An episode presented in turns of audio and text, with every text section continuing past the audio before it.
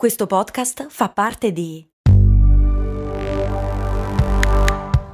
Voice Podcast Creators Company. Se a volte ti senti così, ti serve la formula dell'equilibrio.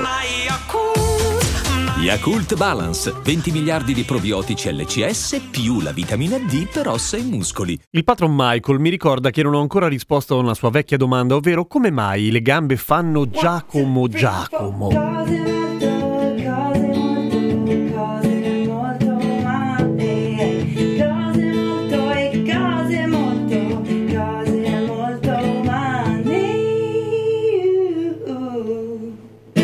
Ciao, sono Giampiero Kesten e questa è Cose Molto Umane. Premessa, io il fatto che le gambe facciano Giacomo Giacomo non l'ho mai usato. Nel senso che devo averlo incontrato da grande come modo di dire e mi sono sempre rifiutato di utilizzarlo perché le gambe non fanno oggettivamente Giacomo Giacomo. Sia che tu sia molto stanco, sia che tu abbia molta paura, per cui è un modo di dire al quale sono profondamente contrario. Tuttavia, ho cercato di rispondere a questa domanda e mi sono infilato in un proverbiale ginepraio, o meglio, esiste un articolo super approfondito di Ornella Castellani Castellani Pollidori, che a sua volta fa parte del libro L'Accademia della Crusca per Giovanni Nencioni, che analizza appunto in modo estremamente preciso tutta la questione. E ovviamente si va per teorie, nel senso che non esiste una risposta vera e propria, non si riesce a capire né bene quando né soprattutto perché, o meglio, per il quando in realtà un'idea c'è ed è intanto un modo di dire maledettamente vecchio. Ma non solo è molto antico, è anche estremamente diffuso, nel senso che pensavo fosse una cosa regionale che a un certo punto aveva preso piede, ma in realtà parte già bello bello spalmato per il territorio italiano, dalla Sicilia al Friuli, cioè ov- ovunque, persino in Corsica a dir la verità. E non solo, esistono anche delle varianti, cioè non è solamente Giacomo Giacomo, ma anche Diego Diego, oppure Diego e Giacomo, a seconda che abbiate una gamba diversa dall'altra, probabilmente non lo so, però per dire l'ha usato con Lodi, per cui si parla comunque di un po' di tempo fa, e probabilmente dall'inizio del 1500. Allora, da dove viene? La grande convinzione, per quanto un po' tirata, è per tutti che sia un'onomatopea, cioè che Giacomo Giacomo non sia altro che il ripetere del suono che fanno le gambe, o meglio i piedi in realtà quando le gambe sono stanche, cioè ciak ciak. Ed è vero, viene anche riportato un esempio letterario letterario in cui a un certo punto viene citato il ciak ciak dei piedi stanchi di un esercito, però come giustamente sottolinea l'autrice è un esercito, cioè il fatto che faccia ciak ciak probabilmente era legato al fatto che fosse pesantemente armato e soprattutto che marciassero tutti insieme. Un'altra teoria, e ve la sto facendo davvero molto molto breve, è quella che mi diverte di più. Come si dice Giacomo in spagnolo? Santiago, o meglio, Santiago vuol dire Santiago e Tiago è un modo arcaico di dire Giacomo, però generalmente praticamente Santiago si traduce in Giacomo. Ecco, come stanno le tue gambe se vai, che ne so, a fare per dire il cammino di Santiago?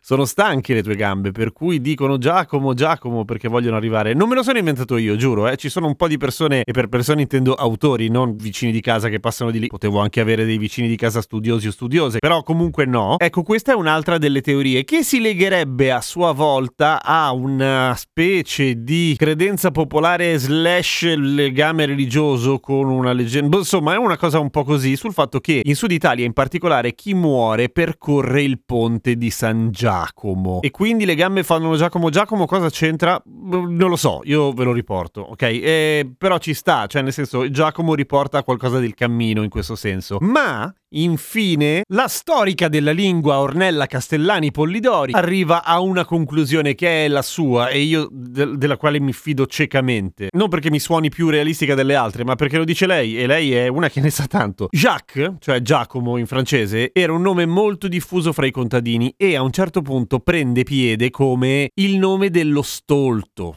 ok? Un po' come Cletus dei Simpson per dire, non so se esiste in italiano, spero di no, lo spero soprattutto per chi ha quel nome, però fare il Jacques, faire le Jacques, voleva dire fare l'idiota, fare l'imbecille. E che cosa c'entra questa roba qua? E qua si parla del 1300, è eh, giù di lì. Che soprattutto anticamente il legame logico fra incapacità intellettiva e incapacità fisica era, mm, boh, molto molto radicato, anche se non aveva alcun senso. Tant'è che imbecille ha la stessa radice di di imbelle, ovvero colui incapace di fare la guerra, quindi debole di testa e debole di corpo. Per cui, tornando alle nostre ginocchia o alle nostre gambe, eh, il fatto che facciano Giacomo Giacomo, cioè o meglio che facciano il Giacomo, è che fanno le stupide e quindi sono deboli e quindi sono stanche. Ultima roba che rimarrebbe è perché è la ripetizione. Cioè perché fanno Giacomo Giacomo e non semplicemente Giacomo? Perché lo ripetono? Perché si ripeteva tanto soprattutto nel linguaggio popolare, piano piano, man mano, bello bello, quelle cose lì. Tutto questo lungo viaggio per trovare una soluzione che a me francamente non soddisfa, ma non perché non ci credo, ci credo, è solo che secondo me non doveva andare così si doveva trovare da subito un modo più bello rispetto a Giacomo Giacomo. Però vabbè, chi sono io per giudicare? Un linguista? Di certo no! A domani con cose molto umane.